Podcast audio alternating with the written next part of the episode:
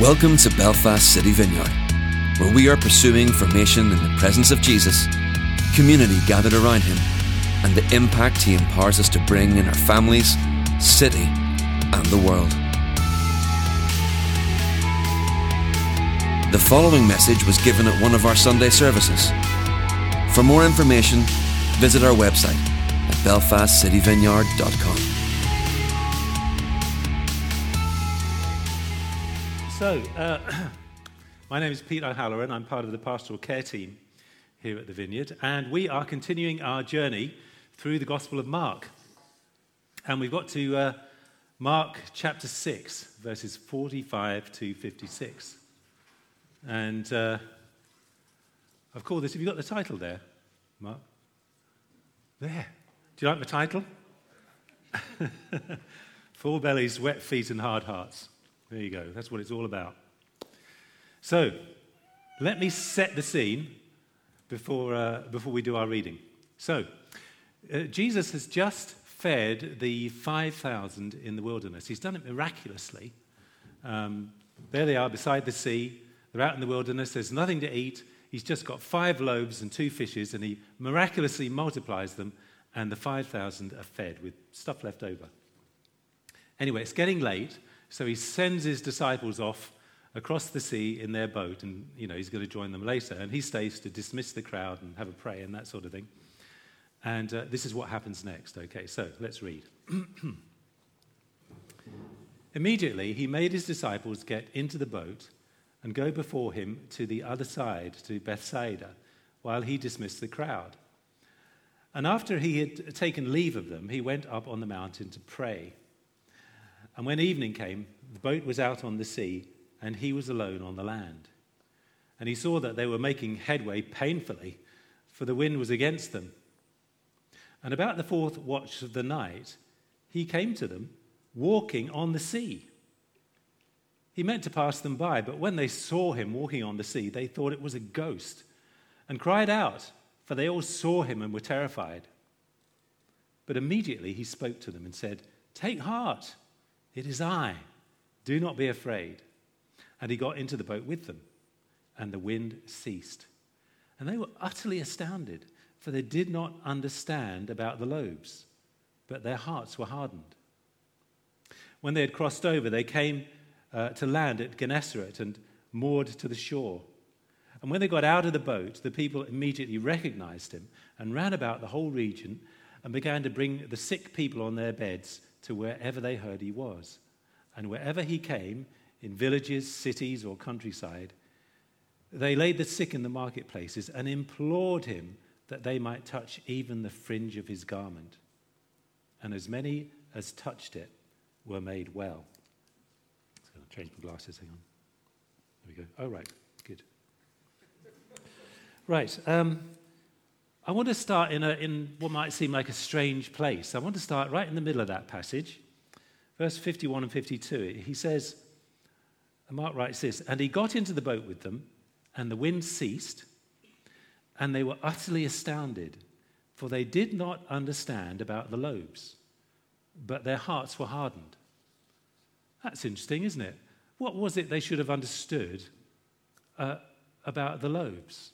And what, what should we understand about these events? It's interesting that Mark puts these two events to together in the same category, doesn't he? He says if they, they, they were astounded when Jesus walked on, on, on the water. But he's sort of saying, well, they shouldn't have been really because, well, the loaves. Hmm, okay. If they'd understood one, he thinks they should have understood the other. Well, what was it that they didn't understand? It wasn't that they didn't know what had happened. After all, they'd been there when he was multiplying the loaves. They just watched him walking on the water. They knew what had happened, but they didn't understand what it meant. Because there was a, a deeper meaning to this, something about Jesus that the disciples just weren't seeing. So, what do these events show? What do they mean? Well, to understand that, we've got to look back into the Old Testament. Okay, so all Jews at that time would have been very much aware of their history with God.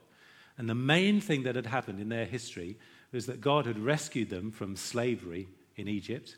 He'd brought them out through the Red Sea into the wilderness and finally into the promised land. And that story is told in the book of Exodus. And the, the, events in the book of Exodus all are in the background to Mark. There are echoes of Exodus in Mark. And I want to look at two events in Exodus that echo here. Well, the first event, probably guess this one, is God miraculously feeding his people in the wilderness. Okay, so let's set the scene here. It's Exodus 16. God has delivered his people from slavery to the Egyptians. He's brought them safely through the Red Sea. They're not yet in the promised land, they're in the wilderness, and there's nothing to eat.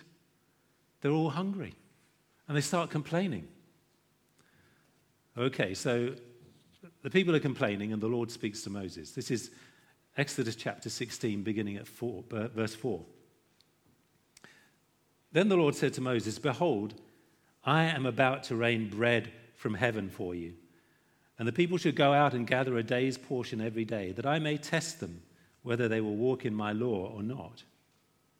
So Moses and Aaron said to all the people of Israel, At evening you shall know that it was the Lord who brought you out of the land of Egypt. And in the morning you shall, you shall see the glory of the Lord.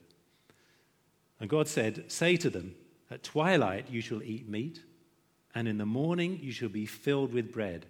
Then you shall know that I am the Lord. So Moses and Aaron and the Lord uh, are saying to the people of Israel, Look, when God feeds you, it shows He's your God, it shows His character, it shows His faithfulness to you. And there's a parallel there, obviously, I think, with Jesus feeding, miraculously feeding the 5,000 in the wilderness. And what the disciples should have seen was that this was Jesus stepping into the place of God. This is what God had done for Israel, and now Jesus is doing it for Israel again, feeding his hungry people in the wilderness. And Mark thinks that as well taught Israelites, the disciples should have seen that. That is what they should have understood about the loaves. Well, what about Jesus walking on the water? What I want to point out here is I think Jesus is very deliberate about this. He's the one that organizes for the disciples to go ahead get in the boat, isn't he? He could have followed them in another boat, but he doesn't. He stays to dismiss the crowd. Then he goes up for a, for a pray. It's getting later and later. And then he looks out across the, you can still see them the, as, the, as the sun's going down, and, and he sees them struggling out, out, on the, out on the sea. He, know, he knows everything that's happening here. He's set it up, and then he walks past them. Now, he could have, he could have, um, he could have got another boat. He could have walked past out of sight to avoid giving them a fright. But no, he walks close enough to them in the darkness that they can see him. He's doing it deliberately. He wants them to see him walking past. Well, why? What did he want them to understand? Well, obviously, walking on the water is like a miracle. You know, have you done it? I've never done it. Nobody's ever done it. It's incredible, isn't it? But in the Bible, the sea, and especially a stormy sea, has a particular significance. In the Bible, you find that the sea is often uh, the place of chaos the place of uncontrolled evil, the place of threat and danger. And so much so that only God can control the sea. That's the picture you get. Only God can control the sea. Only God can walk on the sea. The sea may be unstable, frightening, chaotic, but God's power is so great, he can walk across it. And we see that in the Old Testament book of Job. Job writes this He alone, God alone, stretches out the heavens and treads on the waves of the sea. That's Job chapter 9, verse 8. He alone, only God, walks on the sea. Who's walking on the sea here? It's Jesus. God alone, Jesus alone, walks on the sea. That's why Mark brings these two things together.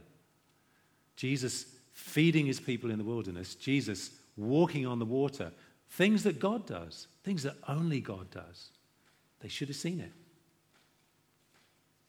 And so Jesus is showing them here his authority over the sea, his authority, in that case, over all of creation, even the most dangerous and chaotic and rebellious parts. No, Jesus is in charge of those.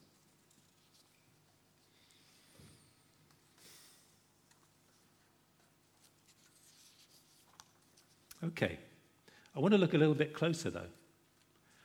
I want, to, want us to look at the way Mark speaks about Jesus walking on the sea. And here we're going to go back into Exodus again. Now, notice that Mark writes that Jesus went to pass them by. Did you notice that? Jesus just went, he meant to pass them by.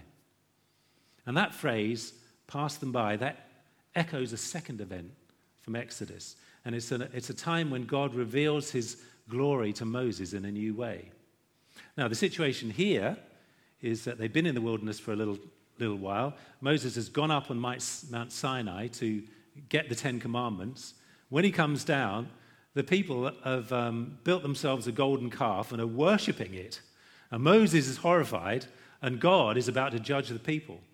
And God says to, to Moses, Well, listen, I'll, I'll let them go up to the promised land, but I'm not going to go with them because they're so rebellious, they're so sinful. If I go with them, I'll destroy them.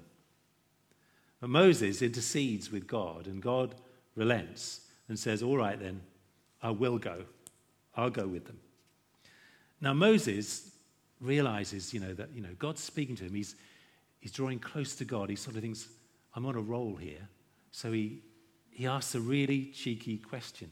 Okay, so let's, let's read what Moses says. This is Exodus 33 18 to 23. Moses said, Please show me your glory.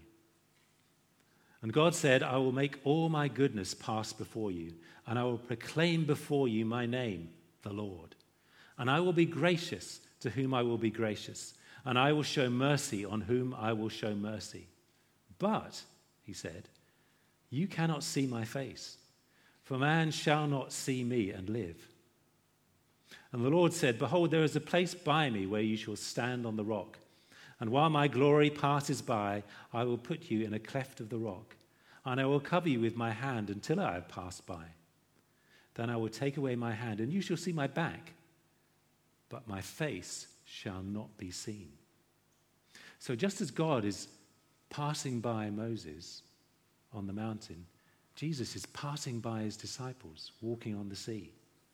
Just as God was showing his glory to Moses, Jesus is showing his glory to the disciples as he passes by. There's a parallel there. But there's also something very different. We've just read Moses could not see God's face, could he? God had to shield Moses from his presence because, and that was because Moses was a weak and sinful human being. Any weak and sinful human beings in the house? Hmm. yes, aren't we all? And therefore, if Moses got too close, he would be destroyed by God's holiness. But when Jesus sees that the disciples are terrified by him passing by, walking on the water, he immediately gets into the boat with them and he reassures them. So Moses had to be hidden and protected when God passed by. But for the disciples, when the Son of God goes past them, he gets into the boat to reassure them. Well, what are we supposed to learn from that? What does it show us? Well, does it show us that God has changed? Sometimes people make a distinction, don't they? They, they say, well, you know, the, old, the God of the Old Testament is not the same as the God of the New Testament. But that's not the case here. God has not changed. God does not change. It's in his, that's one of the things about being God. You don't change. And remember, we've just read how did he reveal himself to Moses? As good, merciful, gracious. That's what God said he was. And remember as well that we believe in the Trinity, don't we? God the Father, God the Son, God the Holy Spirit, the Trinity, one God. So Jesus is as powerful, as just, as righteous, and holy as his Father and as the Holy Spirit. And the Father and the Spirit are as compassionate and as gracious and merciful as the Son.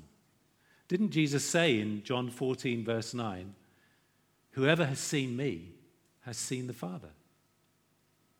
So, Jesus getting into the boat and letting his disciples see his face isn't showing us that God has changed. So, what is it showing us? What it's showing us is that he is making a change in his relationship to us. And he's doing that through his son, the Lord Jesus. God showed himself to Moses, didn't he, as both merciful and just, gracious and holy.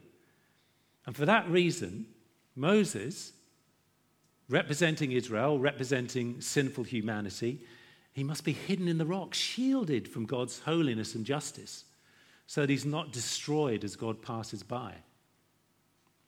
But later on in his gospel, Mark will show us Jesus, the perfect man, the Son of God, not hidden away from the justice and holiness of God, but exposed on the cross, representing Israel, mocked as the King of the Jews, representing sinful humanity carrying our sins, all our offenses against God, and destroyed in our place.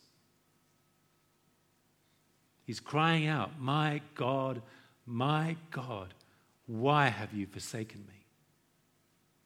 And he's doing that under God's judgment for our sins so that we can be forgiven.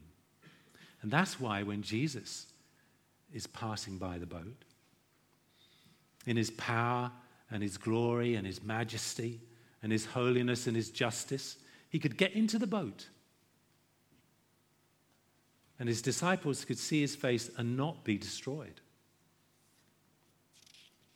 And then he goes on to comfort them, doesn't he? And notice how he does that. He says, Take heart, it is I. Don't be afraid. So, at the heart of his reassurance is his own person and character, isn't it? It is I.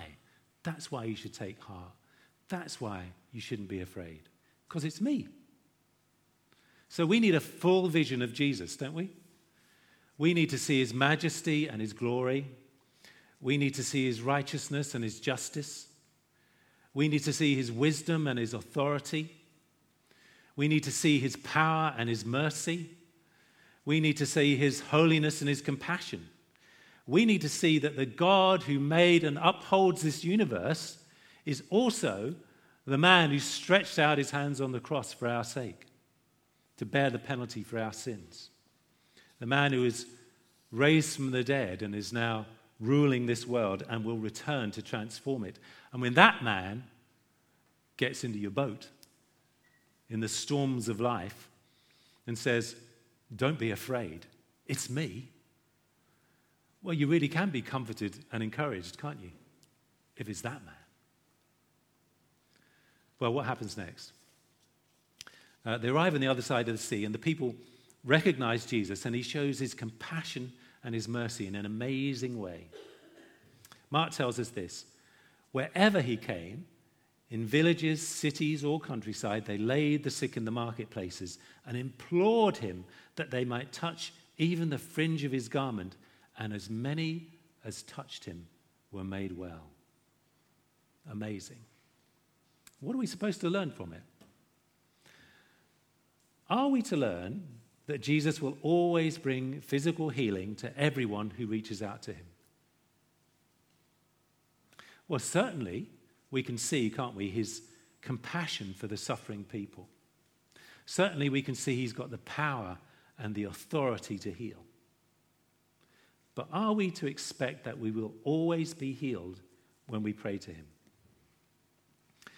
Well, the answer to that is yes and no. Okay, I know. I'm trying to have my cake and eat it, but let me explain. Let's think back to the feeding of the 5,000. Okay, so they were hungry, and yes, Jesus miraculously gave them more than they could eat, didn't he? But what happened the next day? Were they miraculously fed again the day after? No, they were not. They had to get their food in the normal way, and probably some of them went hungry. Or let's consider those sick who touched Jesus' garment. Were they all made well? Yes, they were. Are they alive today? No, they're not. Every single one of them died, which meant they got sick and they died, even though Jesus had truly healed them. Okay, so, well, what are we to learn then? Well, one thing we should learn is that Jesus has compassion for the sick and the hungry. He really cares. He cared so much, he went to the cross for those who were suffering and those who were lost. He cares for us so much. And because he cares, we should too. You probably know that since Roman times, right way through the Middle Ages into the modern era, Christians have, have been at the forefront of caring for the, the sick and the hungry. They've been establishing hospitals, local clinics, feeding the poor, reforming prisons, renewing housing, introducing public health measures, providing hospices and famine relief, and all of that done, and it continues to be done in the, in the name of Jesus. And of course, we are also to learn that we can come to Jesus in prayer right now and receive healing. And many of us in this room can report that, can't we? That we or somebody we prayed for has received healing when we've asked in Jesus' name. But will we always be healed right now when we pray? No, we won't. Now, that's not because Jesus lacks the power or the love or the will. It's that we are standing in a particular place in the story of this universe between the first and the second coming of Christ. You see, already God Himself, in the person of His Son, has come into this world as its Savior, giving His life so that we can be reconciled to Him. And that's the main thing that Jesus is doing right now, bringing forgiveness of sins so that we can enter into a relationship with the Father. He is healing, He is feeding the hungry, but He hasn't yet done away with hunger, He hasn't yet done away with sickness. They're still with us, aren't they? So when the hungry are fed and the sick are healed, that's already a taste of God's kingdom, but it's not yet the full experience. It's the starter, it's not the full meal. The miracles Jesus did then and those he does now are signs of what to come. Signs of what's coming to us. So if there's signs, what are they pointing to?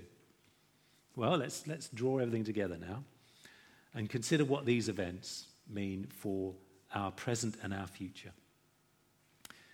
Jesus has demonstrated, hasn't he, God's desire and purpose to end hunger, to end sickness.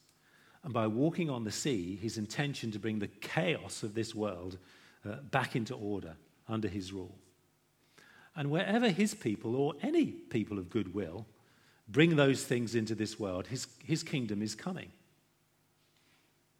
But we'll see the fullness of the kingdom when Jesus returns. When he returns, he won't be coming to die for our sins again, but to take his rightful place as King of the universe. And when the good, just, wise, holy, gracious, and compassionate King is on the throne in all his power and authority, all things will be restored and glorified, including you and me. So imagine glorified you. be a sight to behold. And in that sense, every prayer for healing will receive the answer yes. That's why it's a yes every time. We can read about this in chapter 7 of the book of Revelation. John gives us a picture of the new heavens and new earth that Jesus will bring when he returns. Listen to what he says Revelation chapter 7, 14 to 17. They, the Christians, have washed their robes and made them white in the blood of the Lamb. Therefore, they are before the throne of God and serve him day and night in his temple. And he who sits on the throne will shelter them with his presence. They shall hunger no more, neither thirst any more. The sun shall not strike them, nor any scorching heat. For the Lamb in the midst of the throne will be their shepherd, and he will guide them to springs of living water and God will wipe away every tear from their eyes. That's a tremendous vision, and it's going to happen. I'm looking forward to it.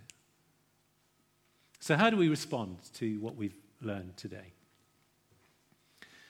The first thing, I think, is that we have to come to a decision about Jesus. Sooner or later, you have to come to a decision about him. Notice that um, if you've been following us through Mark's gospel, the people are always amazed at the miracles and teaching of Jesus. And the disciples were astounded when they saw him walking on the sea. But they didn't fully understand. And remember, these are Jesus' chief disciples. He'd already sent them out to heal the sick and cast out demons, but they're still not getting it. Their hearts were hardened, Mark tells us. Who Jesus is and what he's doing in the world had not yet become central to their lives. Yes, it was all very significant, exciting, important things going on, but it was still about them, still about their ambitions and desires. We sang that just now Jesus, all for Jesus, all of my ambitions, hopes, and dreams. I surrender these. Well, they hadn't yet. okay, and it's going to become apparent as we carry on through, through Mark, particularly in chapter 8. You see, it's possible to follow Jesus and to be active in his church, yet ultimately reserve the right to go our own way and follow our own wisdom. Let me give you an example. Let's say you're reading the Bible and you read some command or instruction and it just offends you. You just think, oh, it's so sort of primitive, um, you know, unscientific, mis- misguided, regressive obviously it's, it's just for then, it's not for now.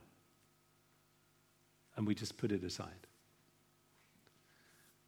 Well, what we should do is this we should seek to fully understand it, see what it means in the context of the big story of Jesus in the Bible. And once we've seen that, then we obey it. You see, once we've looked into it carefully and the meaning is plain, then it becomes an issue of the heart, doesn't it? And the issue is this Will I trust that Jesus is wiser and more loving than I am? And will I obey him? Or will I decide, well, on this occasion, I can put his word aside? In other words, will I harden my heart? Well, once we understand who Jesus is and what he's doing, we need to respond by going with him as he moves out into this world by his Spirit, healing the sick, caring for the poor, and bringing justice and order to the chaos. And I want to especially encourage you, if you have a, a wider vision of this, uh, for what this means in society. Because we need Christian entrepreneurs, health workers, social workers, educators, business people, politicians, lawyers, civic leaders who can work for a just and compassionate society. I'm tempted to say something about the competition for leadership in the country, but I'll just leave that aside for the moment. Um, but when we do that, when we, when we engage with society like that, actually God's kingdom is coming. It's a foretaste of the kingdom of God. And finally, I want to encourage you to set your heart on things above. You see, we need to lead, live our whole lives remembering that this world, everything we see about us, will not last in its present form. It's all going to pass away. Do you know how much money Bill Gates will leave when he dies? Do you know how much? All of it. And it's not just Bill. It's going to happen to us all, isn't it? Okay. We need, we need to remember this. And we need to remember it. I need to remember it when I'm suffering and also when I'm doing well, perhaps especially when I'm doing well. Because I, need to, I need to remember that so I can respond faithfully to failure and success, to well being and suffering. I need to keep my eyes on that wonderful new creation that's coming, and even more on the wonderful king who's going to bring it with, bring it with him. We need to look forward to seeing Jesus face to face You will do that one day.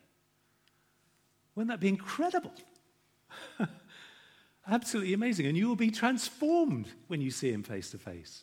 You'll not be the same person. Okay, in a moment, we're going to have an opportunity for prayer. I want to speak to three groups of people. I want to speak to you if, you are, if you're struggling to let Jesus be Lord of your life. If you, if you find yourself recoiling from his commands, I want you to notice how he responded to his disciples. He saw their fear, didn't he? He saw their hard hearts, but he got into the boat with them anyway. Didn't he? And throughout Mark's gospel, we see him comforting, correcting, explaining, above all, being really patient, whilst their hearts are gradually softened. And if you are struggling with something that he's calling you to do or some command of his, he wants to do the same with you. He wants to help you to understand what he's really like so you can put your trust in Him. I want to pray for you if you are stirred by a vision for a more just and compassionate society. Okay, we want to pray for you and encourage you in that. And we want to pray for you if you're suffering. We want to stand with you, we want to pray for your restoration here and now, and we want to pray for that hope to come into your heart when God restores all things. Do you know the old hymn, I Cannot Tell? Maybe you don't know. Let me read you the last verse of that hymn. Beautiful hymn. I cannot tell how all the land shall worship when at his bidding every storm is stilled. Or who can say how great the jubilation when every heart with love and joy is filled? But this I know the skies will thrill with rapture and myriad, myriad human voices sing. And earth to heaven, and heaven to earth will answer. At last, the Savior, Savior of the world, is King. Hallelujah. so, maybe you've got kids you need to collect. Um, if you want to have prayer and you've got kids, you can do both. Okay, all you need to do is get them, give them somebody, come for prayer. Um, or if you don't have kids, you can just come for prayer immediately. So come for those three things I've mentioned. Be people up here to pray with you. Or come with any need that you have, because the Lord would love to meet with you and help you, whatever your situation, He would like to get into the boat with you. Thanks for listening to this message. For all the latest information about what's happening in the life of our church, or if you have any questions or comments, head over to belfastcityvineyard.com.